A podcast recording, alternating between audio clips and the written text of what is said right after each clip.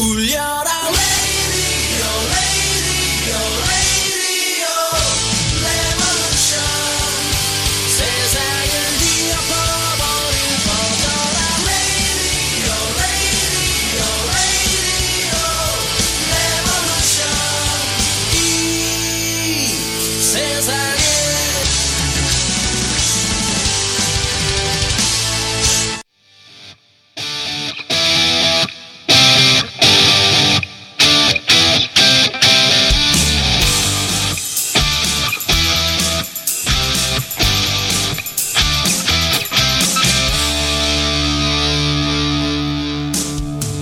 애청자 여러분들 안녕하세요. 선즈라디오가 또 왔습니다. 금요일이에요. 2주에 한 번씩 오신 마이클 린 시간이 또 준비되어 있습니다. 아, 날씨가 많이 더워요. 휴가는 어떻게 다들 다녀오셨나? 저는 지난주에 휴가 다녀왔고요. 아, 네, 지금 마이클 린님 연결하고 있습니다. 네. 8월 9일이에요. 금요일. 네. 네, 연결됐습니다. 안녕하세요, 마이클 린님. 네, 안녕하세요. 마이클입니다. 네, 안녕하세요. 아, 아침부터 너무나 제가 좀 정신을 뺐더니만은 지금 아직까지도 그 여운이 있는데. 네, 마이클리님께서는 이 더운 여름에 어떻게 지내고 계세요? 휴가는 다녀오셨나요? 아, 휴가는 아직은 안 갔다고요. 네. 저는 안 하는 일이 시즌이기 때문에 네. 저는 이제 초겨울에 가려고요. 아. 초겨울에 휴가 가시는구나. 비수기 때 그냥 가려고요. 아. 제가 말씀드린지 모르겠지만 네. 93년도에 한국 갔다 오고 처음으로 이번에 네. 갑니다. 아 그러시구나. 그러면은 한국에서 방송해 주실 거예요? 간첩 소리 들 것 같아요. 간첩 소리요? 왜 또 왜 무슨 간첩이요?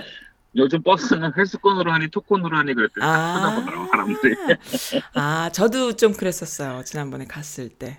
그리고 뭐 편의점에서 뭘 사고 막 그러더라고요. 그 뭐 지하철 타는 거랑 또 뭐 버스 타는 거랑 뭐 이런 거. 지금도 편의점에서 뭘 많이 많이 뭘 해요. 편의점에서. 지금도 또 생각이 안 나. 근데 그런 거 같아요. 그 뭐 하나 사면은 계속 그거 다 쓸 때까지 그냥 그 카드처럼 이렇게 패스가 생기는 건데 이제 10,000원짜리 달라 그러면은 편의점에서 그걸 충전해서 주는 거지. 그렇게 해서 다녔고 이랬던 것 같은데. 네. 또 가서 나름대로 적응하겠죠. 뭐. 아이 그럼요. 아 좋겠다. 거기 뭐 우버 있냐? 그랬더니 우버는 없고 카카오 택시 같은 게 있다고. 근데 한국에 내가 구자가 없으니까 네. 될지 모르겠다고. 아. 글쎄요. 지금 어떤지 모르겠지만 제가 갔던 3년 전에는 그냥 현금이나 카드로 충분히 택시를 탈 수 있었는데 굳이 뭐 우버가 아니어도 널린 게 택시였으니까 서울 경우에는. 아, 그래요? 네. 택시 잡기 쉬워요? 저는 93년도에 택시 잡기가 힘들었거든요. 어디 94년도 어디였길래 택시 잡기가 힘들었을까? 강남에서는 잡기가 힘들더라고요. 아, 잘 없어서. 잘 없어서. 콜택시가 있잖아. 콜택시 이렇게 부르는 거 많이 있잖아요. 부를 수 있는 거. 근데 그때는 93년도에 핸드폰이 없었거든요. 아, 그랬구나. 93년도에는 삐삐가 있었던 시절일까요? 그러니까. 네, 그렇습니다. 네, 기억이 나네요. 기억이 나네요. 그때는 우리 어디서 만나자 그러면 저기 종로서적 앞에서 만나 그러면 못 만나고 올 때도 있어요. 나중에 너 왜 안 왔어? 그러면 난 3층에 있었는데 그럼 난 1층에서 기다렸어. 서로 그래도 못 만나는 거야. 그때 그 모토로라 새까만 색깔 모토로라 폴더폰 처음 나와서 하나에 180만 원, 200만 원 하던 시절이야. 그거는 90년대 후반이었을까? 93년도까지는 그러진 않아요. 아니에요. 90년대 후반은 아니다. 아니야. 94년도에 내가 했을 때 네. 아니야. 확실해요. 내가 94년도에 미국 직장 취직했을 때 네. 그때 셀룰러 원이라고 카폰을 주더라고. 아, 카폰이 있었죠. 거, 네, 이렇게 무기 이렇게 되는 거. 자기 자동차에다 꽂아가지고 전화 그거 들고 다녔고, 저는 너무 비싸가지고 삐삐 차고 다니다가 본사에서 이제 지사장 삐삐가 오면은 보이스메일 들어가가지고 지령 받고 그랬죠. 이상하네. 93년도에 옛날에 내 남자친구가 그거 들고 다녔었는데. 아이고 진짜 뭐 재벌 3세 2세를 만드셨나. 아, 농담입니다. 93년도에는 네. 핸드폰이 뭐였냐면 벽돌 같은 거 있죠. 회색 이만한 거. 그거 들고 나서 중국 애들이 싱가포르 이런 데서. anyway, 더 이상 말 안 하겠습니다. 네. 달라. 93년도인데 있었던 2003년도랑 헷갈리신 것 같아요. 2003년도랑 93년도랑 헷갈리신 것 같아요. 그럴 리가 없죠? 네. 네, 알겠습니다. 네. 미국에서 뭔 일이 또 팍팍 터졌었나요? 뭐 제가 얘기했지만 매번 방송할 때마다 새로운 일들이 많이 생기는데 제일 큰 얘기는 역시 지난주 토요일 날 8월 3일 날 엘파소 텍사스라고 지난번도 얘기했지만 베터 오르기 거기 출신 하원이었는데 베터 오르기 그러니까 엘파소 텍사스는 사실 그게 멕시코하고 접해 있는 도시예요. 그리고 거기에는 멕시코에서 하루에 몇천 명씩 와서 직장을 엘파소에서 다니고 다시 멕시코로 돌아가서 자기 집 가고 이런 사람들도 많은데요. 네네. 근데 거기에서 월마트에서 토요일 날 그래요. 총이 22명이 사망하고 64명이 부상당하는 총격 사건이 발생했어요. 무서워 정말로. 네. 특히 이제 지난주 토요일이라 그러면 이제 백투스쿨 바로 직전이니까 많은 학부모들이 왔을 거 아니에요. 그렇죠. 네. 근데 많이 사살을 당했는데 총격자는 21살 백미 청년이었는데 21살. 세상에. 그 친구는 근데 그 동네 사람도 아니고 650마일, 운전 60마일. 오, 무려 자동차로 11시간이나 더 떨어진 데를 운전하고 와가지고 거기서 테러를 일으켰어요. 그럼 왜 그랬나요? 그거는? 왜 그랬을까요? 그러니까 그 친구는 뭐냐면은 미국 조국을 지켜야겠다라는 사명으로 매니페스토를 발견했는데 매니페스토가 한마디로 선언서 같은 거예요. 네네네네. 그거를 인터넷에 올렸는데 그런데 애들 일부러 미디어에서 그 매니페스토를 발표를 안 해요 요즘. 그것도 자꾸 받고 또 이상한 짓을 하는 거죠. 그렇죠. 그 매니페스토에 뭐라 그랬냐면은 미국이 대통령이 최근 유세 2달 동안 유세하면서 하는 얘기가 미국이 침략을 당하고 있다. 그 유색 인종들한테 멕시칸이나 히스패닉한테 우리가 침략을 당하고 있다. 이거를 우리가 빨리 구하기 위해서는 남쪽에 그 사우스에다가 국경에다 벽을 쌓아야 되고 이민법을 더 강화해야 되고 무조건 다 추방시켜야 되고 막 그런 얘기를 했는데 그래서 얘가 매니페스터에 타 인종 히스패닉으로 침략받는 미국을 구하기 위해서 내가 나서야 된다. 이렇게 해가지고 가서 이제 쏘기 시작한 거예요. 근데 그래서 거의 대부분의 그 희생자들이 다 히스패닉이었어요. 세상에 정말. 그래가지고 무려 22명이 죽고 60명이 부상을 입었고 막 그랬는데. 게임을 많이 해서 그런 것도 가능한 것도 있는 것 같아요. 그러니까, 그거는 전혀 아닙니다. 왜냐하면 그렇지 않아요. 오케이, 두 가지 얘기할게요. 흑인이 대량 살상을 하면은 그런 얘기 안 나와요.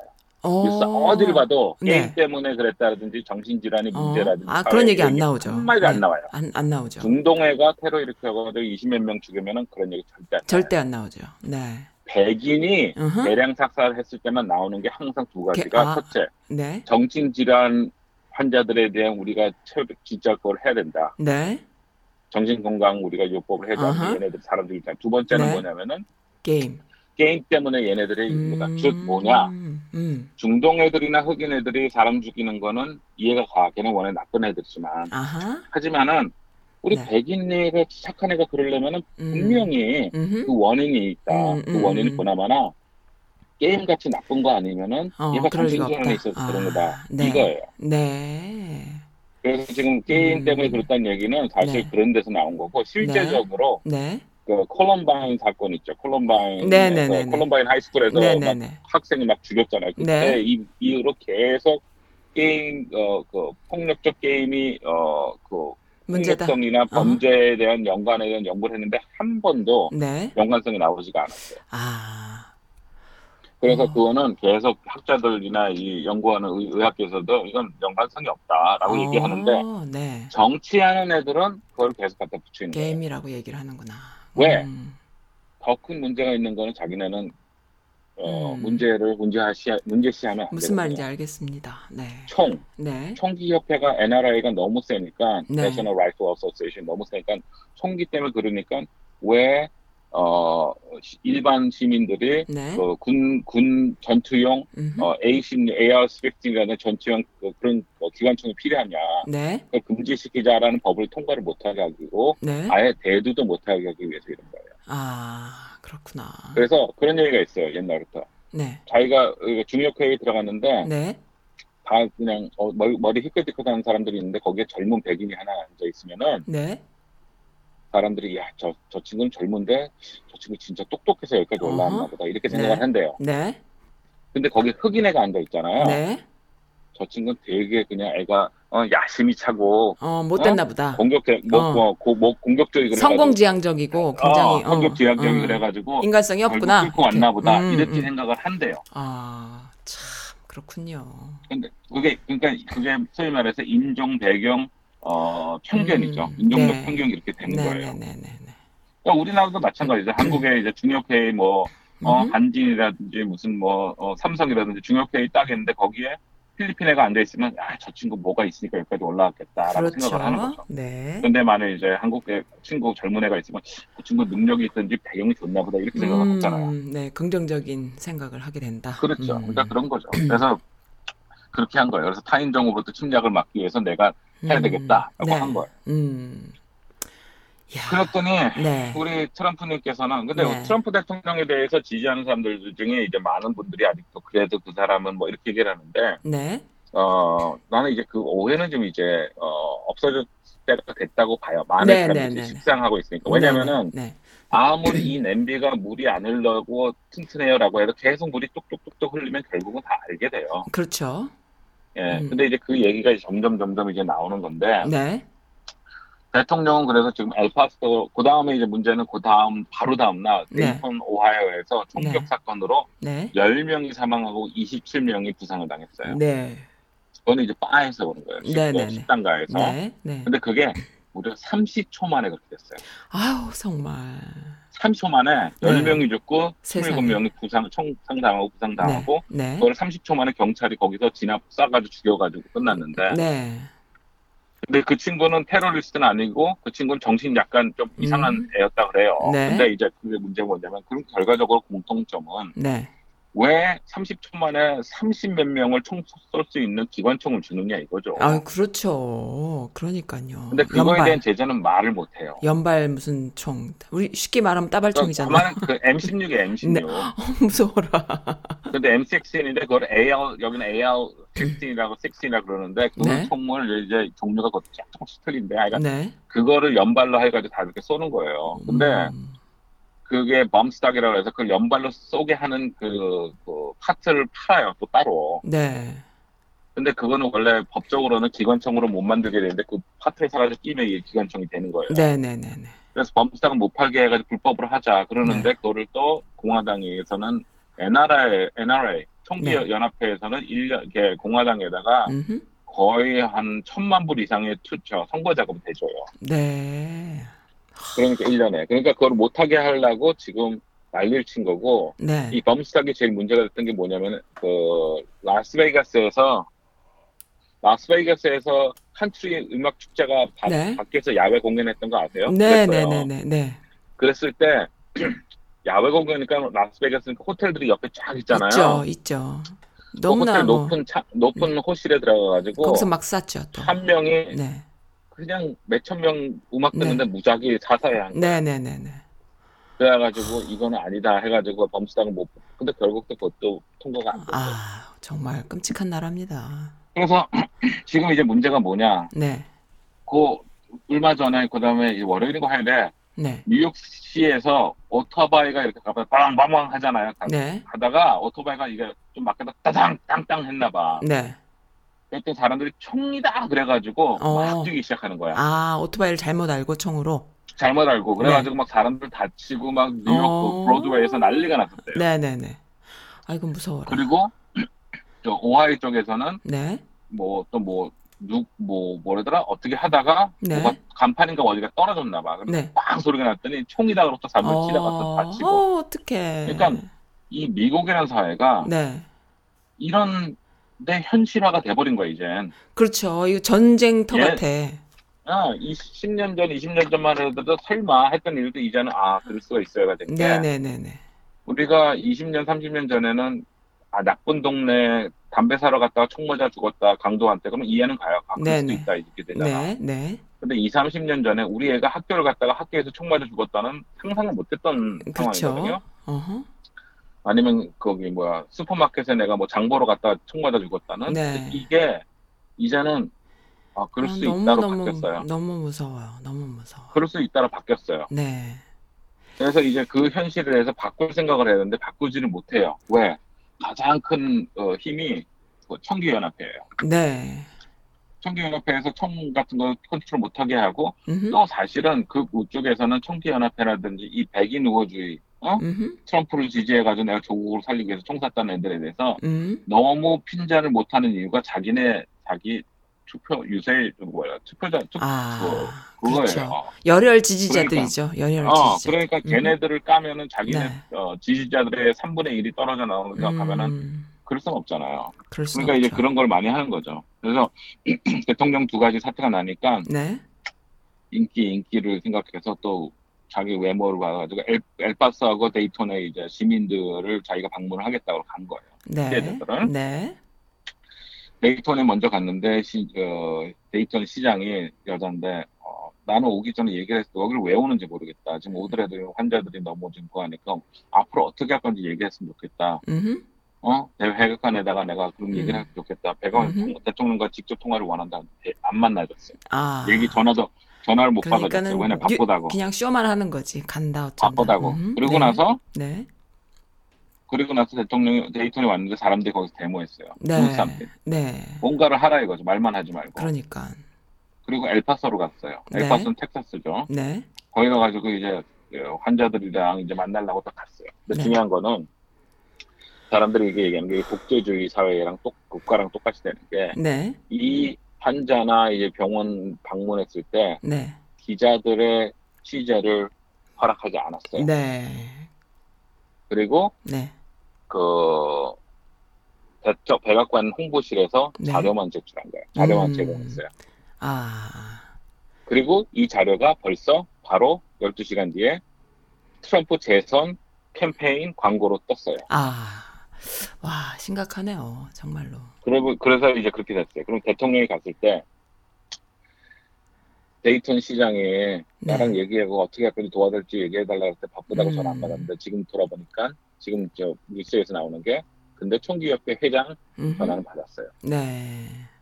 왜냐면 이 사고가 나자마자 대통령이 총기 규제에 대해서 그 백그라운드 체크 사겠다는 사람들에 대한 뒷조사는 우리가 필수로 하는 걸 생각해봐야겠다라고 했더니 총기협회장이 전화를 한 거예요.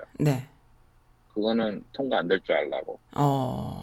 근데 그 전화는 받았는데 당장 그 데이턴 시장이 어떻게 해결할지 전화 주고 자기 시간을 벌써 안 받은 거예요. 그 정도 갖고로 끝나는 건 아니죠. 갑자기 그때 그거랑 오버랩이 되는데요. 박근혜가 세월호 사건 터졌을 때 눈물쇼를 하면서 그게 이제 나와요. 내가 얘기를 그래서 이제 그러면 대통령이 데이톤이나 엘파소로 방문했을 때 이슈가 뭐냐? 첫 번째는 트럼프 대통령은 all about me. 항상 자기예요. 그렇죠. 모든 게 자기 주관이에요. 그러니까 그게 어느 정도냐면은 1944년 폴란드에서 이런 기억날 역사 보면은 그랬어요. 나치의 한 거에서 게토에서 Polish uprising이라고 그러니까 들고 일어났어요. 그래서 독일군이 그걸 진압하는데 꽤 시간이 걸렸고 15만 명이 사살당했어요. 그게 처음으로 그 나치 지하에서 무력 봉기를 한 거예요. 그랬구나. 그래가지고 이제 폴란드의 대통령이 갈 일이 있고 그래가지고 얘기하다가 폴리시 업라이징에 대해서 어떻게 생각하냐고 그랬더니 그에 대해서 답을 이렇게 했어요. I like them, I like Polish, and they like me. 나는 폴란드 사람 좋아하고 폴란드 사람들 나 좋아해. 그리고 내가 요번에 그 뭐 1,000명 더 증원하기로 한 거 폴란드에서 자기 자체적으로 돈 다 내준다 그랬어요. 그래서 나는 진짜 폴란드가 좋다고 봐요. 그러니까 폴리시 업라이징에 대해서 한마디도 안 하고 폴란드에 1,000명을 더 지원하는 거에 대한 부대를 만들어야 되는데 그 부대 이름을 또 포트 트럼프 막 한다는 예정이 있어가지고 너무 좋아한대요. 그러니까 그게 이제 요즘 유행하는 말로 유체 이탈 화법이에요. 남 얘기하듯이 하는 얘기인 거예요. 다들. 자기밖에 없어요. 자기밖에 없으니까. 그러더니 그게 근데 문제는 그 엘파소 가서 또 나타난 거예요. 그러니까 엘파소 병원에서 환자들의 치료를 지금도 받고 있는 사람이 9명 정도 있대요. 병원 안에서. 근데 그 중에 전부 다 만나길 거부를 했어요. 참. 뭐, 3명은 변명이 자기는 스페인시밖에 못한다. 그럼 대통령이 통역 데려갈 수 있는 사람 그렇고 나머지 6명은 그냥 아로마네스 인수가 안 맞는다. 그랬더니 이제 박근혜 대통령이랑 비슷한 게 상황이 나와요. 치료에서 태어난 2명을 데리고 와요. 사진 찍기 위해서. 그런 사진을 찍었어요. 근데 그 중에 한 명이 누구냐면은 네. 부모가 총 맞아서 죽은 2달 된 아기예요. 아, 어떡하면 좋아요. 정말로. 그거를 벌써 영상 유출해가지고 광고 선거 자료를 만들었어요. 오 마이 갓. 그 아이 어떡하면 좋아요. 부모가 없으니까 또 그렇게 이용을 하는군요. 근데 웃으면서 사진 찍었어요. 그때. 그리고 나서 네. 기자들이 못 들어갔잖아요. 거기에. 네. 그다음에 이제 문제가 되면 요즘 핸드폰이라는 게 있잖아요. 네. 그러니까 핸드폰으로 또 동영상을 누가 찍어서 유출을 했는데 네. 그 이제 CNN에 지금 계속 나오는데 오늘 갑자기 그게 뭐냐면은 가가지고 여러분 네. 힘들 그 만난 사람들은 누구냐면은 병원 의사, 네. 그 구급 요원들, 네. 뭐 경찰 이런 사람들 만난 거예요. 네. 그래 만나가지고 무슨 얘기를 했냐면은. 석 달 전에 내가 여기 왔을 때 선거기 유치할 때 네. 얼마나 많은 사람들이 왔는지 기억나냐고. 어머나 세상에. 근데 나를 지금 나 때문에 이 백인 우월자들이 지금 신나가지고 한다는 그 배토로 기억나지 배토로. 걔는 그때 나랑 맞선거 운동했을 네. 때는 400명밖에 안 왔잖아. 그 얘기를 네. 하는 거야. 네네네. 아... 나는 몇천 명이나 왔는데 뭐 밖에서도 또 몇천 명 기다리고 그러니까 얼마나 그때 주원이 막 껄껄거려서 웃는데 나는 그 사람이 그런 거는 이해해. 근데 거기에 더 이제 그 사람 나쁜 게 네. 그 앞에 있던 히스패닉이 한 명이 네. 카카 내가 그때 맨 앞줄에 있었어요. 그랬더니 그래 come here 왔다고 사진 찍고 이게 찍힌 거야. 근데 그 히스패닉에는 웃긴 게 자기 같은 히스패닉 총 맞아 죽고 그러는데 네. 그 대통령 앞에서 한번 그거 하기 위해서 네. 그런 사람들이 있는 한은 네. 인류는 절대로 네. 뭐랄까 최상의 상황 그거는 그런 상황이 될 수 없는 거죠. 네. 잡을 수가 없어요. 네네네. 야, 그래가지고 정말. 이제 그런 식으로 했고 창피한 현실인데 그렇게 됐고. 네. 그리고 이 친구, 그리고 나서도 사람들이 계속 욕을 하니까 비행기 타고 돌아오는 에어포스 원, 네. 대통령 비행기 안에서 네. 막 그러니까 사람들한테 화를 냈대요. 네. 자기 측근들한테 자기 보좌관 들한테 아니 네네. 뉴스에서 나를 칭찬해야 되는데 왜 칭찬이 없지? 이거 뭐야? 그리고 막 화를 냈대요. 그러니까 이해를 못하는 거야 이 친구는. 그렇죠. 네. 그러니까 막무가내, 막무가내 같은 성격이네요. 그러니까 막무가내가 아니고 이게 뭐랄까. 모든 게 나를 주변으로 되는데 왜 날 칭찬 안 하지? 아니 그렇게 된. 그러니까 엠퍼시라는 게 없어요. 남에 대한 남의 입장에서 생각하는 게. 네네네. 그게 첫 번째 이제 뉴스고 이제 방문해야 되는 거고. 두 번째는 이제 드디어 슬슬 이제 문제가 되는 게 뭐냐면은 가해자들의 변론이 이제 재판이 시작하고 있는데 네. 가해자들 변론이 이제 슬슬 나오는 거예요. 네. 지금 뭐냐? 기억나실지 모르지만 꽤 6개월? 네. 6개월인가? 얼마 전에, 네. 민주당, 하원의원, 민주당 대표, 그 다음에 네. 하원위원장, 네. 그 다음에 CNN, 네. 이런 데다가 파이프밤을 보낸 친구가 있었어요. 네네네. 우편으로. 네. 근데 그 친구가 아주 열렬한 대통령, 지지자에서 자기가 자다시피 하는 그 밴에서 먹고 자는 거의 밴에다가 대통령 네. 트럼프 사진 붙여놓고 완전히 그 매니아였는데 네. 그 친구가 잡혔어요 결국은. 네. 근데 그 친구가 지금 그래서 법정에서 재판을 하는데 변론이 뭐냐면 난 무죄다. 네. 나는 대통령이 응? 우리의 적은 민주당이고 미디어라고 얘기했기 때문에 국가를 지키기 위한 애국심에서 이렇게 한 거다. 그렇기 때문에 나는 죄가 없다. 이런 식으로 얘기를 한 거다. 파쇼 같아. 무서워요. 무섭네. 그래서 그렇게 됐고 네. 사실 옛날에 뭐 고문 해가지고 이근한 경관 같은 사람도 고문 전문가도 뭐라 그래요. 나라를 국가를 위해서 나는 어쩔 수 없이 그걸 국가를 위해서 한 거다 그러잖아요. 네. 똑같죠. 마찬가지로 엘파소 총격범도 지금 후회가 인터뷰 하는데 자기 취재를 하는데 국가를 자기 위해서 후회도 없고 반성도 없고 난 조국을 살기 위해서 진짜 비장한 마음으로 한 행동이다. 당신들 히스패닉 애들이나 유색 인종들이 우리나라를 침범하고 이런 걸 가만히 보고 있는 당신들이 오히려 이렇게 얘기하는 나라를 지키기 위해서 그랬구나. 예. 정말 무섭네요. 그래서 이 마인드가 이제 점점 그래 그 사람은 이제 우리 애국자야 이렇게 되는 거죠. 그러니까는 트럼프가 있기 전에는 그런 것들이 죄의식이 있는 행동들이라는 걸 너도 알고 나도 알고 공유를 했는데 그 이후에 계속 브레인워시가 자기들끼리 이렇게 하면서 백인 우월주의가 공공연하게 나타나면서 그런 애들도 나오는 거죠. 나는 아무 죄가 없어 이렇게까지.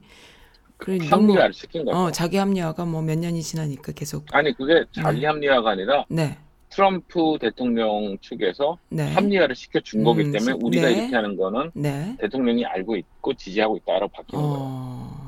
그러니까 이렇게 되다 보니까 지금 문제가 이제 점점 그전에는 그 그늘 속에서 있던 친구들이 슬슬 밖에 나와서 행동을 하는 거죠. 무서워요. 무섭습니다. 그래서 이제 나는 이제 트럼프를 지지한다고 하는 유색인종들한테 하고 싶은 게 그게 한국 사람이 됐던 히스패닉이 됐던 누구든 간에 가령 이제 얘네들이 지금 히스패닉 애들이지만 가령 히스패닉이 아니고 동양인에 대한 미움이 중국이랑 붙어가지고 있었다. 있다면 있을 수 있죠. 동양인을 다 쓸어버려야겠다. 그리고 총을 들고 H마트로 갔어요. 아니 롯데마트로 갈 수 있죠. 그래서 동양인을 다 쏘겠다고 막 쏘는데 갑자기 한 명이 나타나서 노노노 나 트럼프 지지했어. 이번에 트럼프 뽑았어. 나는 아니야. 그리고 그 친구가 미안해. 넌 안 쏠게 빠져. 그러겠어요? 아니면 너도 똑같아. 그러겠어요? 그러니까요. 그럼 너도 똑같아 가고 쏠 확률이 없다는 얘기는 아무리 당신이 트럼프를 지지하고 그래도 그쪽들 눈에는 당신도 역시 똑같은 그냥 소수민족, 유색민족. 예, 알겠습니다. 그렇다고 해서 난 트럼프를 공화당을 지지하려는 게 말라는 게 아니라. 네, 냉정하게 봐야 돼요, 현실은. 나는 민주당도 똑같다고 봐요. 근데 그러니까 정치 쪽에서는 근데 민주당보다는 공화당도 좋아요, 보수도 좋고. 근데 그 보수를 선택하는 게 아니고 보수랑 그 진보 쪽이 아니라 이거는 인종차별과 선과 악의 그 차별이기 때문에 그걸 이겨야 된다고 봐요. 그래서 지금 조지 윌이라든지 무슨 뭐 많은 그 공화당 그 보수 칼럼니스트라든지 평론가들이 정치 그 어드바이저 이런 사람들이 탈당을 했어요. 네, 정말 못 견디는. 왜냐면 거죠. 이거는 공화당이나 보수당이 아니고 이건 트럼프당이고 이거는 아니다. 그래서 탈당을 한 거예요. 그렇겠죠. 그래서 저는 그렇게 봐요. 그거를. 그리고 민주당도 한심한 게 이 총기 사건이 일어난 게 민주당한테 다행으로 봐요, 나는. 왜냐, 바로 그 직전까지는 어떻게 했냐면은, 지금 이제 20몇 명 중에서 9월달이랑 10월달에는 그, 토론이라고 그러죠. 그, 토론을 8명으로 줄여요. 그러니까 8명 안에 들기 위해서는 인기 지지도라든지 이런 거, 뭐, 펀드레이징, 또 모은 거 이런 걸 해야 되는데, 거기에 들기 위해서 이 친구들이 드디어 circular firing squad, 저게 뭐냐.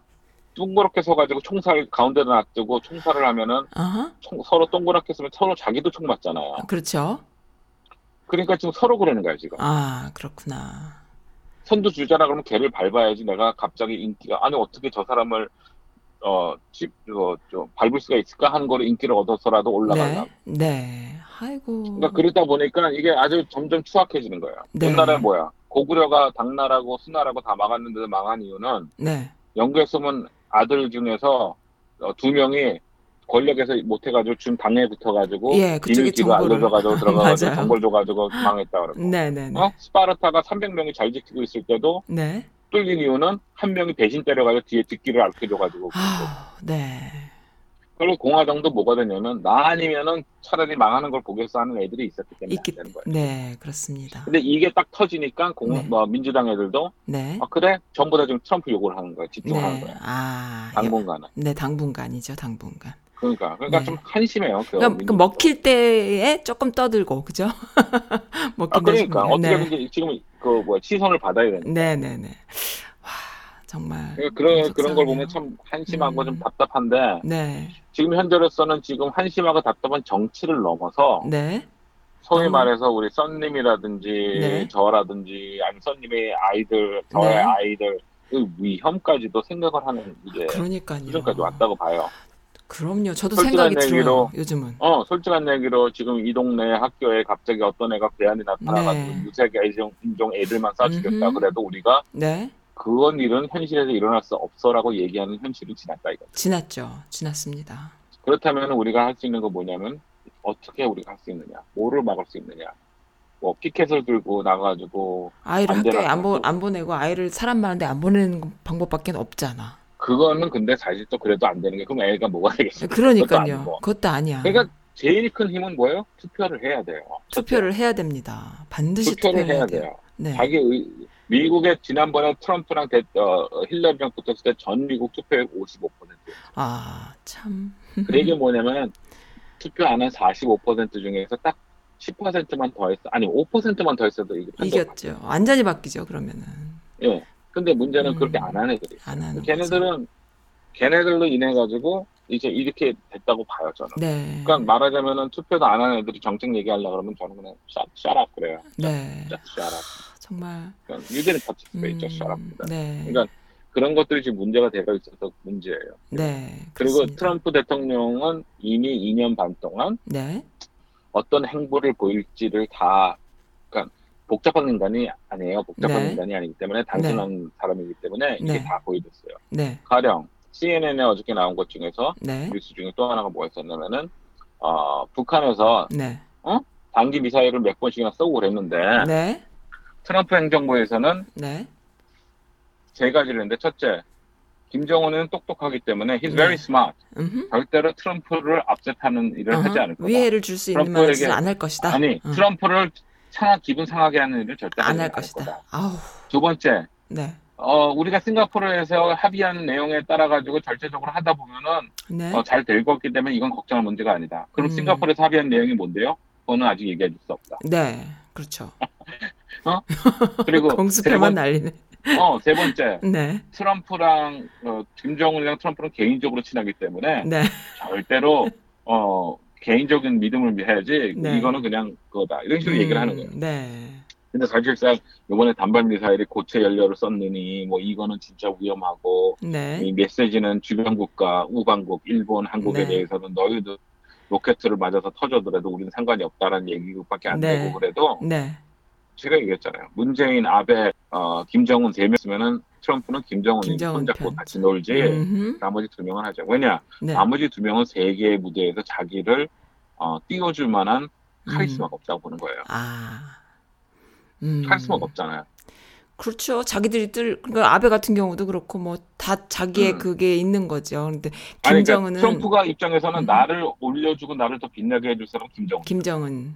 이죠. 왜냐면 네, 왜냐면 북한이니까. 북한이란 나라는 고립된 나라니까. 그래도 네. 쌈도 잘하고 막 그러니까. 네. 그러니까 그런 거를 이제 하는 거죠. 그래서 이제 그런 걸 봤을 때 네. 아직까지도 트럼프를 우리가 지지해 가지고 우리 네. 한미 평화 이런 거에 대해서는 저는 정말 뭘 지지해야 될지 모르는데 지금 오늘 또 탑뉴스 중에 하나가 뭐냐면 국무부가 네. 미국에서는 한국에서는 외무부 같은 거잖아요. 국무부가요? 국무부에서 국방부. 최고 예. 아니 국방부가 아니에요. 디펜스지 이거는. 네네. 국무부는 State Department예요. 그래. 외무부랑 똑같은 거예요. 네네. 그러니까 외무부랑 똑같은 건데 국무부에서 네. 시니어 네. 최고위층 직책에 있는 사람들이 관뒀어요 지금. 관두면서 네. 뭐라 그랬냐면은 트럼프 정치에 대해서 신랄하게 이제 비난하고 나왔어요. 또 네. 하나.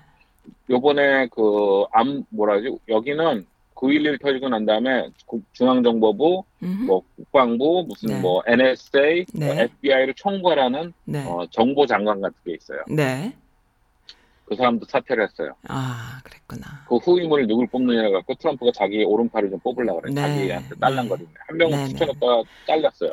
너무 말도 안 되네라고 장난쳐 그래가지고. 네. 근데 그게 뭐냐? 트럼프 네. 대통령은 아직도 러시아가 2016년 대선에 관여 안 했다고 믿어요. 아, 그래요? 안 했다고 믿어요. 그리고 그것도 공공연하게 뉴스에서 얘기했고, 근데 이제 트럼프 지지자들은 신경 안 쓰는 거고. 그래서 푸틴이랑 같이 있을 때도, 네.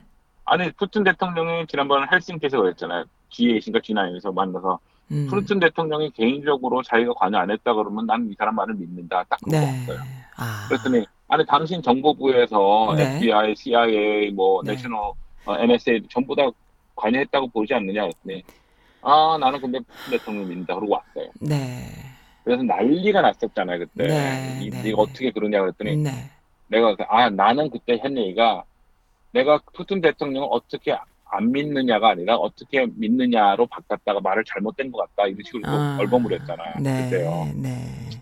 그러니까 이걸 갖고 계속 하는 거예요. 그래서 지금 뭐냐면은 그래 그렇다면은 푸틴 러시아가 안 했다는 내 말을 밀어줄 수 있는 애를 여기다 심어야겠다. 그래서 다 자르는 거죠, 지금. 네. 그렇습니다. 그래서 지금 정보부 쪽도 바뀌고, 국무부 쪽도 바뀌고, 지금 다 바꾸는 거예요, 자기 사람으로. 정말. 그 다들 마인드가 막 중위 싫으면 저리 떠나는 상황으로 만들어서 자기들끼리 다 해먹으려고. 중요한 거는 사회화시킵니다. 아니면 지금. 아니다 그래야 되는데 권력에 붙어 있으려고 네. 딸랑거리면서 자기 아는 사람들 때문에 세계는 아인슈타인이 그렇게 얘기를 했잖아요. 요즘 아인슈타인 그 말한 팻말을 들고 다니는 사람 저기 선거 데모할 때 들고 다니더라고. 뭔가요? 나쁜 사람 한 명이 세계를 망하는 게 아니라 나쁜 사람들을 추정하는 사람들, 네. 조력하는 사람들 때문에 세계가 망한다 이렇게 써 있어요. 위험하다. 세계 위험하다. 네. 불리한다고 했는데 네. 추종자들이 많잖아요. 대통령이 와가지고 지금 총기 맞으면 히스패닉이 누워있고 만나지도 않겠다 그러는데 저 대통령 각하 제가 제 그때 맨 앞에 있었는데 그러고 손 내밀어가지고 압수증하고 사진 찍고 웃고 껄껄거리고 네. 그런 사람들이 있단 말이에요. 아 참. 내가 장담하건데 네. 한국 사람들은 게으르고 쓰레기라서 네. 어떻게 여기서 미국 시민이 됐는지 모르겠다라고 발표를 대통령이 하더라도 네. 만일 대통령이 반인회에 나왔다면 당장 달려갈 사람들 여기서 몇 명, 몇천 명 네. 널렸습니다. 가서 네. 악수하고 사진 한번 찍으려고. 그렇죠. 그게 현실입니다. 예. 그러니까 그런 사람들을 위해서 기대를 하는 자체가 나는 무리라고 네. 봐요. 요즘은. 네. 그냥 생각했잖아. 네. 휴머니티에 지금 실망을 해가지고 이제 휴머니티에 네. 기대도 없다고. 근데요 가장 자신의 기대를 자꾸 더 내려놓고 내려놨을 때 또 진주같이 가장 소중한 기대치가 또 생기기도 하거든요. 너무 기대치를 네네. 네 사실 근데 네. 제가 지난번에 한번 쓴 칼럼에도 나오는데 세상을 움직이는 건 사랑이냐 이념이 아니에요. 돈이에요? 돈이에요. 네. 왜냐면은 내가 이거는 다음번에 이제 얘기를 하겠지만은. 네. 돈을 줄을 막으면 휘청거려요. 트럼프 대통령도 지금 돈이 제일 큰 거고, 네. 돈을 막으면 휘청거려요. 2001년도에, 알라바마에서 문제가 생겼어요. 네. 테러가 있었어요. 백인 네. 테러가 있었어요. 네. 흑인애가 지나가는데, 네. 백인 4명이서 가가지고 두드려 팼어요. 그래서 네. 머리가 좀 깨져가지고 죽었어요. 네. 근데 그 죽인 이유가 뭐냐면은, 본보기를 보여야겠다. 그래가지고 걔네들이 4명이서 무슨 본보기냐 자꾸 이제 재판을 할 때 배심원에 흑인들 못 끼게 하기 위해서 흑인들한테 겁을 주자 배심원 하지 말라고. 그래가지고 민간인들이 지나가는 4명을 그러니까 니오나치 애들이 와가지고 4명을 그냥 걔를 1명 죽인 거예요. 그랬구나. 그 중에 1명이 반성하면서 잘못했다고 우리가 이런 이유 때문에 죽였다고 울면서 이제 재판에서 얘기하니까 지금 무기징역 받고 나머지 애들은 거의 사형 선고를 받았는데 네. 걔네들은 그래도 안 바뀌어요. 안 바뀌겠죠? 네. 왜? 이념이랑 사명감 때문에. 신앙이 돼버리니까. 근데 어떻게 네. 바뀌었냐면은 네. 형사재판이 끝난다면 민사소송이 들어갔어요. 네. 민사소송이 들어가서 죽은 흑인 학생의 그 엄마가 네. 얘네들이 백인 애들이 속해 있던 백인 우호 단체에다가 소송을 해가지고 민사소송을 700만 불을 받았는데. 돈. 700만 불을 받아서 뭐가 됐냐면은, 네. 그 단체에 있는 건물, 7,000스퀘어 된 건물은 물론이거니와, 네. 단체 회장이라는 사람들의, 네. 그 재산도 다 압류를 해버린 거예요. 그리고 걔네, 그 친구들이 네. 월급들도 계속, 원래 그런 거 있잖아요, 미국은. 돈을 이렇게, 벌금이 되면 월급에서 얼마의 항상 이렇게 그렇죠. 경고에서 네. 가져가잖아요. 네네. 그런 식으로 해버린 거야. 그것도 잘했네요. 그러니까 이게 보통 사람은 그것도 못할 텐데. 그게 7년이 걸렸어요. 7년 걸려서 싸워서 이겼구나. 7년이 걸려서 그러니까 2001년에 사고 났을 때 결과 네. 2008년인가에 이제 그거를 네. 결국 이렇게 판정 받아가지고 네네. 그게 거의 와해가 되다시피 했다고요. 네. 2011년에도 포틀랜드에 네. 똑같은 이제 이디오피아 아저씨가 집에 가는데 아파트 앞에서 맞아 죽었는데 그것도 똑같은 사건인데 네. 알고 보니까 캘리포니아에 있는 니오나치 그룹에서 네. 포틀랜드에 있는 우리 니오나치 애들을 좀 활동을 더 분할하기 더 세게 하기 위해서 네. 파견을 한 거 몇 명을. 네. 그래서 걔네들이 팜플렛도 돌리고 다 얘네들 인종 청소를 해야 되는지 막 그래가지고 얘네들 나가서 죽인 거야. 그래서 어떻게 됐냐면은 그것도 그 캘리포니아에 있는 그 단체장한테 네. 그 단체 전체에다가 네. 민사소송이 걸려가지고 16밀리언인가 1600만 불인가 소송에서 져버린 거야. 네. 그랬더니 이 친구가 나는 그냥 알고 보니까 난 TV 고치는 저 수리공이고 작은 가게밖에 안 갖고 있고 돈이 없다와 우리 네. 아들 근데 아까 좀 그래 집도 다 뺏기고 다 했어요. 네. 그러니까 그런 식으로 해가지고 이제 그게 하나의 택틱. 네. 전략으로 바뀐 거예요. 네. 재작년인 샬럿에서 재작년인가 자동차로 밀어서 죽였죠. 네. 여기 버지니아, 유니버시티 버지니아 샬럿에서 반 백인 선거하는 애들을 자동차로 밀어가지고 여자 한 명 죽이고 막 다쳤잖아요. 네, 그렇죠. 집회하는 상황에서 지금 소송이 뭐가 시작됐냐면은 그 그러니까 그 백인 우월을 위해서 KKK, 나치 그룹, 무슨 백인 우월 청년단, 노태가 쫙 한 20여 개 그룹이 있는데 걔네들 전체를 상대로 지금 소송이 걸렸어요. 그러면 걔네들이 제일 겁나는 건 뭐냐면은 자기네가 이제 기반이 없어진 거예요. 돈을 다 뺏기면은. 솔직한 게 없어요. 그러니까 그런 식으로 지금 하는데 문제는 그거를 소송하고 하는 이제 그 Justice Department, 검찰청, 법무부에서 트럼프가 이제 권력을 잡고 있으니까 이제 진행을 잘 안 하는 거죠. 그렇죠. 그게 중요한 거죠. 그게 안 될 수. 그러니까 백인 우호 단체에서는 야 됐다 이 기회다 이렇게 그거는. 근데 하여간 돈줄을 막으면은 아무도 못 해요. 테러리스트들도 마찬가지다 했잖아요. 중동에 있는 애들도 막 자기가 잘 먹고 잘 살면은 왜 자기 몸 폭파시켜 가지고 죽겠습니까? 네. 아 참. 그 피츠버그에 갔다 왔어요 지난주에. 월마트에 총 파는 데가 쫙 있더라고요. 그렇죠. 여기는 그래도 그렇진 않은데. 그래서 요즘은 이것도 우리가 여기 대도시니까 그런 거고. 네. 같은 버지니아라도 아니면 메릴랜드라도 시골로 가면 무섭죠. 다 있죠. 다 있어요. 그래서 월마트에서 이번에 총기 사건 나가지고 월마트에다 대고 너 총기 판매하는 거를 좀 이제 금지해야 되지 않겠느냐. 근데 월마트에서 아직 안 팔겠다는 얘기 안 하잖아요. 안 하죠. 왜냐? 그것도 돈이거든요. 돈이죠.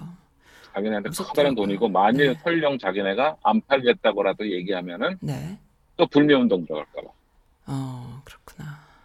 그렇죠. 그러니까 이제 그런 것 때문에 지금 다 그런 거죠. 아무 말도 안 하는 거죠. 하, 정말 안타깝네요. 결과적으로는 하나예요. 돈 많이 벌어야 돼요.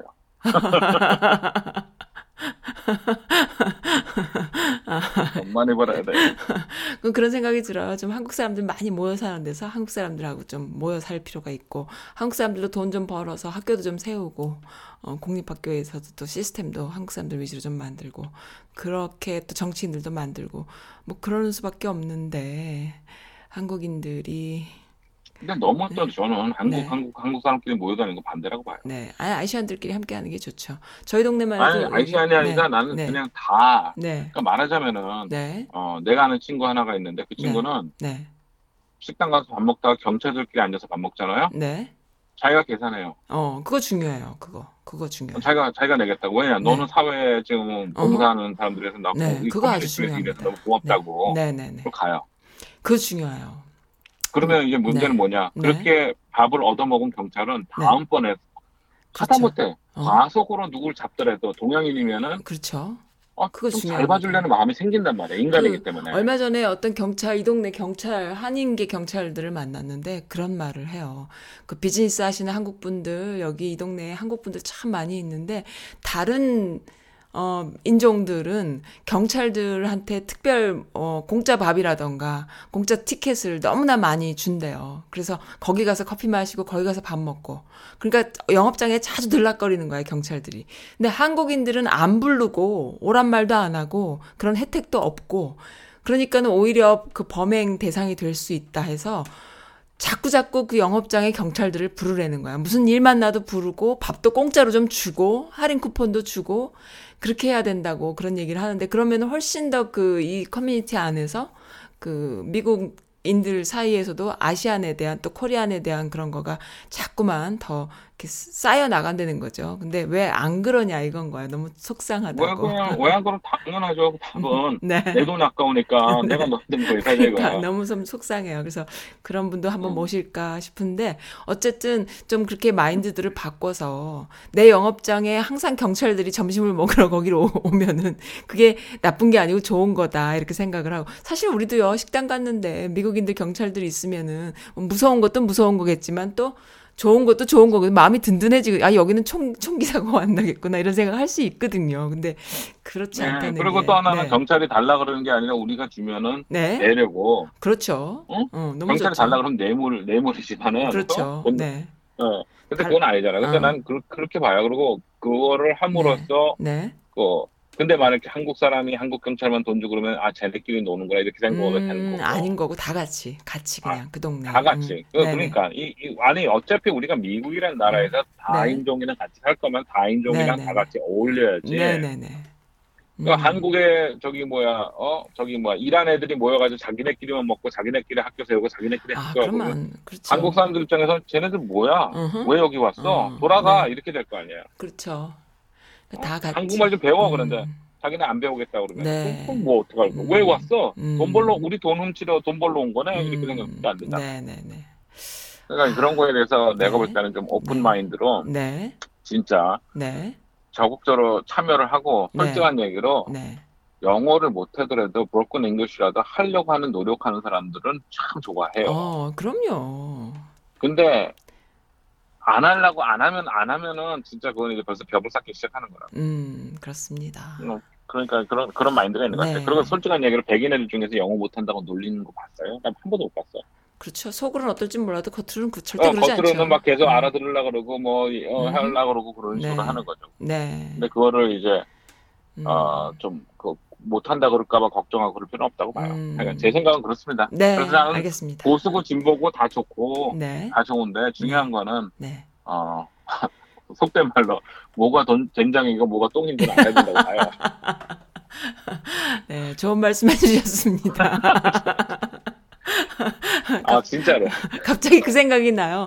박근혜가 세월호 때 아이들 그 구명조끼 입었는데 그렇게 하나도 구조를 못하나요? 이렇게 얘기를 물어봤는데 트럼프 같으면은 그럴 것 같아요. 아니 그렇게 총을 쏠 때 총알을 못 피하나요? 뭐 이렇게 그래 나 같으면 피할 텐데 뭐 이렇게 말할 것 같기도 하고. 아니 그러니까 너무 비슷한 거예요. 박근혜 너무 비슷해요. 그때 가가지고 세월호 때 가가지고 뭐야 뭐 엄마 아빠 죽은 애 데려가지고 같이 지지하고 맞아요. 똑같아요. 정치인들이 하는 짓이 똑같군요. 근데 박근혜한테는 최순실이 있었듯이 보좌가 있었듯이 다 똑같은 것 같아요. 네, 알겠습니다. 그 밑에서 또 최순실을 또 이렇게 그 뭐라 그러죠? 아, 지금 그 사람들은 아직도 우욱 청년들이잖아요. 네. 어떤 일이 있어도 우리 대통령 바로 모시고 자기는 감옥 가더라도 어떡합니까? 아이고. 네. 똥인지 된장인지는 좀 알면서 우리가 트럼프를 무슨 뭐 북한 문제를 해결할 줄 거다라고 생각을 해서는 절대로 안 되고 아무도 우리 문제를 해결자로 되는 사람이 없습니다. 우리 자식들한테도 니들 문제는 니들이 해결해라고 그 얘기를 하지 머리가 컸는데 해결해 주려고 해서 소용이 없어요. 말씀 들어보니까 얘기로, 우리 애들한테 다 큰 애들한테 우리가 문제 해결해 주려고 그러면은 우리 입장에서 해결해 주려고 하는 거죠. 그렇죠. 그게 해결이 아닐 수 있죠. 아이들한테서. 그러니까 한국에서 자꾸 미국 쪽에다 손 벌려서 일본하고 지금 무역협정 어떻게 해주세요. 미국 관심 없어요. 절대 관심 없죠. 미국에는 솔직히 미국에 있는 사람 99.9%는 한국이랑 일본이 분쟁이 있는지도 몰라요 지금. 아유 당연히 모르죠. 모를 수 있죠.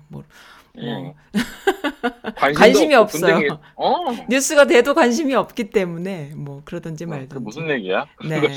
네.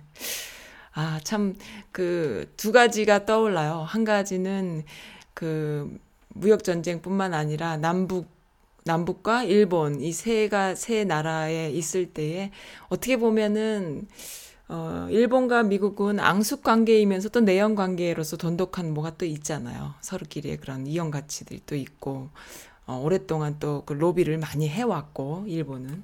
그러니까는 정치인들을 매수하거나 일본 장학생들이 한국에만 있는 것이 아니라 미국에도 많이 있으니까 이미 이제 그 저변이 있단 말이에요. 편들어줄 정치인들도 있고 돈을 많이 썼으니까. 그래서 이제 사실 가장 힘든 것은 남한 정부다 그렇게 생각해요. 그래서 남한 정부는 가진 거라고는 국민들의 지지밖에 없고 북한은 뭐 트럼프가 당장 또 그딴 식으로 나오니까 또 뭐 어쨌든 그런데 이런 문제들이 있을 때 우리가 스스로 해결할 수 있는 자력을 키우는 방법 말고는 냉정하게 하나도 없구나라는 걸 좀 알아야 되고 그리고 거기서 시작돼서 우리가 미국에 사는 한국인들이 이제 투표권을 잘 발휘를 해야 되고 또 한 가지는 이제 아이들한테 우리가 미국에 살면서도 미국이란 나라에 대한 환상이라던가 또 교육에 대한 그런 환상들을 한국에 있는 사람들은 많이 갖고 있고 여기 사는 분들도 아, 미국은 안 그래. 뭐 그런 게 없어. 뭐 여기서 살면은 좀 그렇지. 뭐 이런 어떤 그 마음을 놓는 이런 게 있었는데 이제 총기 문제가 이렇게 대두되면서 인종 문제가 대두되면서 아이들한테 우리 아이들이 미국인으로서 살면서 너는 인종 때문에 불이익을 당할 수 있다라는 걸 좀 알려줄 필요가 있다라는 생각이 들어요. 그러니까 흑인 애들한테는 그런 게 좀 많이 있잖아요. 왜 흑인 아이들은 그 뭐 길 가다가도 갑자기 잡힐 수도 있는 거거든요. 사실 현실적으로. 근데 이제 아시안들은 그런 거가 좀 없었는데 그런 거를 어려서부터 좀 가르쳐줄 필요가 있다라는 생각이 듭니다. 네. 그러니까요. 그러려면 네. 뭐 해야겠어요? 네. 가만히 있지 말고 그래 경찰도 좀 부르고 지역, 좀 부를까요? 지역에 있는 선거 하원의원이나 지역 시의원이라든지 네. 나간다 그러면 같이 네. 그런데 가가지고 네. 같이 펀드레이징도 좀 해주고 뭐 네. 이러면 얼마나 이게 좋아요? 얼마나 좋아요? 생각을 해보자. 한국 사람 그러면 미국 애들 첫 이미지가 한국 사람들은 맞아 군인이나 네. 응급 의원이나 걔 있으면은 네. 커피숍에 있으면 자기네들 돈 내는 그 사람들이잖아. 늦게 되면 그럼 이제부터 스타벅스에서 경찰 만나면 내가 돈 낼까? 아 그냥 스타벅스에서 기다리세요 하루 종일. 아침부터 앉아서 기다리고 있어요. 아니면 경찰 수찰차를 따라가는 거야. 왜 이제 왔냐고. 난 3일 기다렸다고. 알겠습니다. 네, 근데 제 주변에는 그 소소하게 그 하원 의원이나 또 상원 의원이나 이런 분들, 그 펀드레이징 행사를 하시는 분들도 또 계세요. 그러니까는 소소하게 다들 열심히들은 하시는데 그게 이제 저변화되지 않고 많이 알려지지 않는다라는 단점이 있습니다. 그런 것들을 좀 많이 알릴 수 있으면 좋은데 다들 살기 바빠서. 네, 선즈라디오에서 이렇게 좋은 얘기 해주셔서 감사하고요. 한국 분들 정신 바짝 차리고 살아야 될 것 같아요. 아이고 참 오늘 너무나 또 길게 50분이 넘었네요. 오늘 너무 즐거웠습니다. 죄송합니다. 네. 왜 항상 죄송합니다라고 하세요? 왜? 아니 저 또 쓸데없는 질문을 해가지고 너무 좋았어요. 네 오늘 그 오픈 마인드 항상 오픈 마인드로 세상을 보고 그리고 냉정하게 똥인지 된장인지 딱딱 알아야 되는데 오픈 마인드가 아니고 어저께 그렇게 생각 어저께 분명히 된장이었는데 오늘도 된장이겠지? 뭐 이런 생각으로 살면은 안 된다 이런 생각이 듭니다. 네 오늘 즐거웠습니다. 마이클 리님. 예, 감사합니다. 네.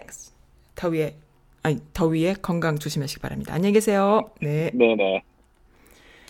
네, 즐거우셨나요? 지금 들어주시는 분들. 마이클 린님의 이런 그 시각이요. 사실은 상식적이어야 되는데, 한국 사람들이 이렇게 상식적으로 이런 시각을 이야기하는 사람들이 잘 없다라는 것을 제가 좀 알죠. 그리고, 네. 그렇습니다. 안타깝습니다. 그래서 마이클리님의 시각 중요하다.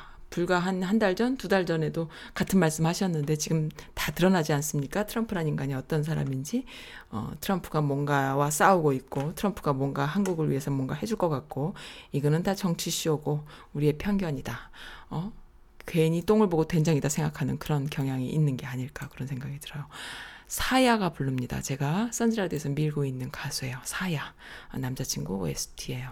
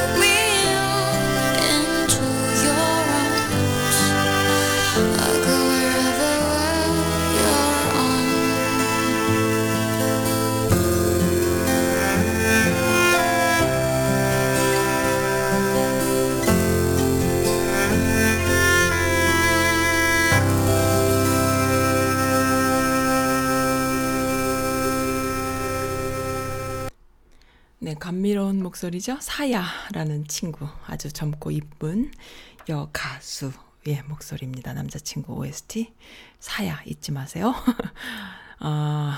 네, 제 게시판에 또 사연과 또 뉴스 펌질 해주신 분들이, 제키맘님 오랜만에 오셨네요. 안녕하세요. 오랜만이에요. 먼저 읽어드려야겠다. 안녕하세요. 선지라디오 휴가는 잘 다녀오셨나요? 저도 휴가를 다녀왔습니다. 힐링하는 좋은 시간이었어요. 잠깐만요. 네. 그리고 선지라디오가 보내주신 뉴스레터가 기다려질 정도니까 선님이 좋은 일 많이 하시는 것 같아서 격려하고 싶어집니다. 안 간다는 애 여름 캠프 보내놓고 겨우 시간이 좀 났어요. 저는 일본 불매 예전부터 했어요. 따로 할 필요가 없네요. 농심도 안 먹고 롯데도 안 먹은 지 오래다 보니까요. 방송 잘 듣고 있습니다. 라고 하셨어요. 감사드립니다. 제키맘님. 지금도 또 지금 라이브 방송 중이거든요. 들어주시는 분들 많이 계시네요. 참, 올 여름은 유독 힘들어요. 작년 여름도 이렇게 힘들었나 싶은데요. 올 여름, 여름과 겨울이 참 힘드네요. 겨울은 눈이 많이 오고 또 아이들 학교 클로즈 많이 하고 스케줄이 들쑥날쑥하게 돼가지고 정말 많이 힘들고, 여름에는 또 그 여름방학이 기니까 아이고 또 이래저래 힘들고 그렇습니다. 네, 이 총기 사고가 남의 일이 아닌 이야기가 되어서 사실 그 쇼핑몰이라던가 월마트, 타겟, 그리고 뭐 지난 7월 4일 같은 경우에는 그 불꽃놀이 하는 독립기념일 이런 행사에도 안 가게 되더라고요. 안 가게 되고 휴가를 뭐 어디로 가더라도 그 순간에 걱정이 되는 거예요. 이거 좀 불안한데, 여기 백인 애들밖에 없네. 더 무서워지는 것이죠. 그래서 좀 불안하고, 그리고 아이들은 사정없이 놀잖아요. 소리도 빽빽 지르고 놀고, 그런 것까지 마음이 쓰일 만큼 불안불안하더라고요. 참, 내 나라라면은 또 이런 것하고는 또 다르게 이런 마음은 또 안 가져도 되는, 또 다른 거는 있겠지만은 또 이러진 않을 텐데 무섭고 불안불안한 게 있었습니다. 네, 아이들한테 좀 가르쳐줘야 돼요. 위험할 수 있다라는 것을. 불행한 일이지만은, 그리고 바닥을 치면은 또 어떤 식으로든지 또 근데 아무리 바닥을 쳐도 올라올 수 있는 시스템 자체가 아예 없다는 것이 너무 절망적이고 안타까운데, 미국이란 나라에 이러한 생각을 하는 사람들이 또 많이 있을 테니 또 연대하고 지켜보고 참여하고, 마이클 린님 말씀하신 것처럼 좋은 정치인들 찾아서 후원하고, 그리고 그 경찰들이나 공권력한테 진짜 커피 한 잔, 밥 한 끼, 돈 내는 그러한 우리 아이들을 위해서 아량을 가질 필요가 있지 않을까라는 생각이 들어요. 네, 그렇습니다. 뭐 그런 건 어떨까요? 뭐, 어느 카운티 무슨 경찰들 밥값은 우리가 내겠다, 뭐 이런 거. 그런 캠페인 같은 걸 해가지고 서로서로, 보는 사람마다, 그리고 돈도 모아서 그런 거를 좀 이슈화 시켜서 그것이 아이들한테, 후세 아이들한테 갈 수 있도록, 그 인종에 대한 편견을, 좋은 편견을 가질 수 있도록 그렇게 하는 것도 참 괜찮은 캠페인 같은데, 그것도 필요할 것 같고요. 네, 무서워요. 뭐 디즈니랜드라고 안전할까 싶은 생각이 들 정도로. 네, 그리고 또 불매운동에 대한 이야기 펌질 많이 해주셨군요. 나도 조금은 친해면서 불매운동할 거야. 유니클로 들어가려는 중학생 아들에게 방사능에서 나와! 라고 한 엄마. 아이스크림 할인점에서 롯데꺼 빼고 다 골라! 라고 한 엄마. 또 편의점 냉장고 앞에서 여긴 일본 맥주 안 뺐네? 라고 크게 혼잣말로 한 직장인 총각 등등등 자기가 반했다고 다들 내가 문재인이야 라고 이야기해 주시는 이런 글들을 또 올라왔고요. 또 전시의 국군통수권자가 달리자고 전쟁하자고 명령을 내렸는데 거기서 우리가 질지도 모른다라고 말하는 사람은 정말 총살을 해야 되지 않냐, 전시에는. 뭐 이런 이야기들도 있고요. 극형에 처해야 된다. 또는, 등등등 여러 가지, 그러니까 그 군인들의 사기를 떨어뜨리는 일들은 전시에는 말이 안 되는 이야기가 아니냐, 뿌락지 아니냐, 뭐 이런 글들까지도 또 펌질도 해주셨네요. 물론 지장이 많이 있겠죠. 왜 없겠습니까? 그러나, 불매운동이 불매운동하는 사람들한테 불이익을 당하게 할 것이다라는 잘못된 논리로 불안을 조장하는 류들이 많이 있어요. 그리고 그 위안부 할머니라던가 아무튼 그런 그 잘못된 역사들을 그런 적이 없다라고 얘기하는 또 서울대 교수 이영훈은 뭐 십수년 전부터 그 노무현 때부터 노정권 때부터 뉴라이트를 만든 서울대 교수잖아요. 경제학 교수. 아주 유명하죠. 그리고 그 최시중 그 당시 방통위원장 최시중과 그 다음에 이영훈, 서울대 교수. 이런 이들이 뉴라이트라는 걸 만들었는데, 뉴라이트예요. 뉴라이트. 그래가지고 그 사람들이 그 극보수, 친일 행위를, 미화하는, 그렇게 해서 국정교과서까지 만들기까지 됐지요. 그것이 이제 다 뒤집어지니까 미치려고 하는 겁니다. 이 쥐새끼들, 바퀴벌레들이요. 그렇게 되는 상황인데, 지금 서울대 이영호는 이 기사를 보면 뭐라고 할지라고 지금 어느 분이 해피맘님께서 펌질해 주신 기사인데 깜짝 놀랐습니다. 어떤 할머니가 얼굴이 네덜란드 사진작가 안 베닝이 찍은 인도네시아 위안부 피해자들 그 사진이라고 하네요. 그러니까 인도네시아 위안부들도 똑같이 당한 거예요. 일본은 거짓말을 했고, 학교에 보내준다고 끌고 갔고, 어쩌고저쩌고 하시면서 이제 쭉 오셨는데, 이 한국의 위안부 할머님들과 매우 흡사한 거죠. 인도네시아의 위안부 이야기. 이영훈 교수가 이런 걸 보면 또 이것도 아니라고 얘기할 거지. 손바닥으로 하늘을 가리는 이런 일들.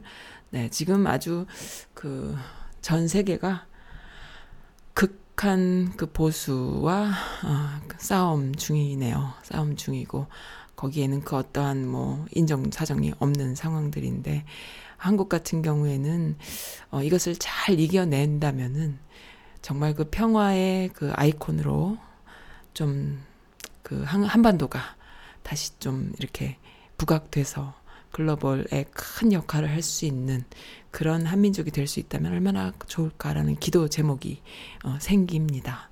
네, 간절한 마음이죠. 간절한 마음.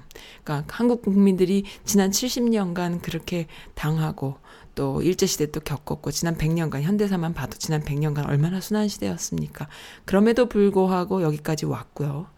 그리고 북한은 그렇게 가난하면서도 또 자신들을 계속 그렇게 망하지 않고 자멸하지 않고 갈 수 있는 그런 저력을 가진 것처럼 그 남한과 북한은 같은 민족이잖아요. 그러니까는 전화위복의 그런 그 유전자가 있습니다. 있어서 이번 기회를 잘 해서 남북이 좀 사이좋게 지내는 것이 가장 중요하다. 그래야지만은 그 다른 강대국들이 얕잡아 볼 수 없는 그런 코드가 되지 않겠느냐. 정말 북한도 마음을 바꿔먹고 진짜로 좀 잘해보면 좋겠다라는 생각이 듭니다.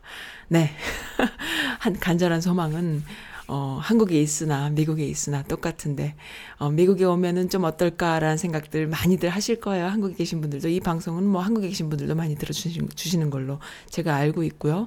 팟빵을 통해서도 많이 들어주십니다. 제가 이제 여러 가지 그 웹의 그 앱 을 사용하거든요. 팟캐스트 앱을 여러 가지를 다 지원을 많이 하기 때문에 제가 링크를 이렇게 걸어놓은 것뿐만 아니라 다른 앱들도 많이 있어요. 그러니까 검색하는 거에 따라서 본인이 사용할 수 있는데 팟빵에서는 한국 분들이 좀 많이 들어주세요. 근데 북한에서는 못 듣나. 예, 미국에 있는 동포분들, 여성분들, 특히 여성 커뮤니티 여성분들께서 한마음으로 문정권 지지하고 남북이 평화가 되기를, 그렇게 해서 경제협력하기를, 그렇게 해서 일본 같은 나라가 한국의 그 경제협력에 있어서 위협을 느끼는 거예요. 남북이 사이좋게 지내는 것에 위협을 느끼는 겁니다. 그렇게 해서 지금 이러한 상황들이 복합적으로 온 거다. 뭐 한두 가지 이유로 온 것이 아니라 복합적으로 와서 지금 삐졌다라는 그런 어떤 의미, 그 횡포를 부리는 건데, 갑질을 하는 거죠. 한마디로 갑질. 갑질함으로 해서 또 수출 통제를 하겠다고 해놓고, 또 한 가지는 또 수출을 한다고. 그것이 이제 갑질이에요. 찔끔찔끔 지네 맘대로 주고 줬다 말았다 하겠다, 이 말이거든요. 그런 것에 휘둘리지 말고 우리들 스스로 그 능력을 키울 수 있는 계기가 되기를 간절히 소망합니다. 오늘 선즈라디오 오픈마인드, 그리고 여성분들의 그 목소리, 인터넷상에 또 빼놓을 수 없는 목소리가 이 법무부 장관 임명이죠. 아니, 법무부 장관 너무하지 않아요? 라는 글이 올라왔는데, 아니 내 말이 그 말이에요. 너무해요. 어떻게 법무부 장관이 이럴 수가 있어요? 아니 이런 시기에 이런 캐릭터가 어떻게 장관이 될 수, 법무부 장관이 될 수 있나요? 우리 역사에 법무부 장관들 얼굴이랑 키로 뽑은 적이 있나요? 게다가 목소리까지 너무 좋잖아요. 막 이런 글들 올라왔어요. 댓글들이 막 많이 달렸습니다. 배우들은 뭐 먹고 살라고 이제 뉴스만 볼 거예요 했는데, 저는 진작부터 뉴스만 보고 있었습니다. 그 어떤 캐릭터보다 멋있죠. 그리고 이 조국 교수가 그 과거에 지방 쪽에 그 독립운동을 했던, 지방 출신의 독립운동을 했던 자손이다라는 그런 어떤 기사들도 많이 나와 있네요. 네, 멋집니다. 멋져요. 네, 오늘 선즈라디오 여기서 마치겠습니다. 마지막 곡으로 조덕배, 그대 내 맘에 들어오면, 1989년도 노래네요. 오랜만에 듣습니다. 안녕히 계세요.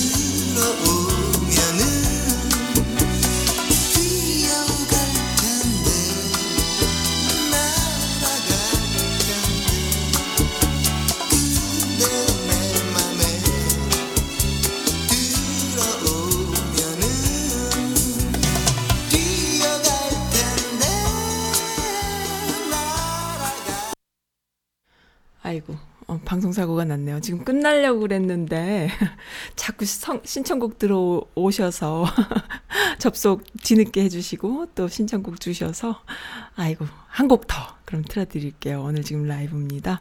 김광석의 추억, 이 집에 있는 추억이에요. 네, 네 오늘 라이브는 요걸로 네 김광석 이 집의 추억. 네, 그 선곡 해주신 분 감사드립니다.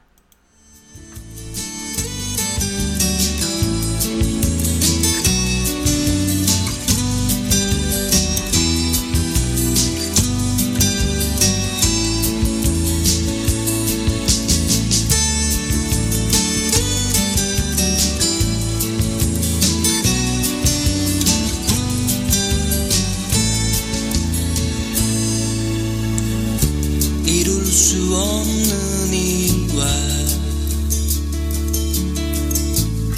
사랑에 빠졌을 때 너무나 사랑하여 이별을 예감할 때 아픔을 감추려고 다리 미소 지을 때 슬픈 노래를 불러요. 슬픈 노래를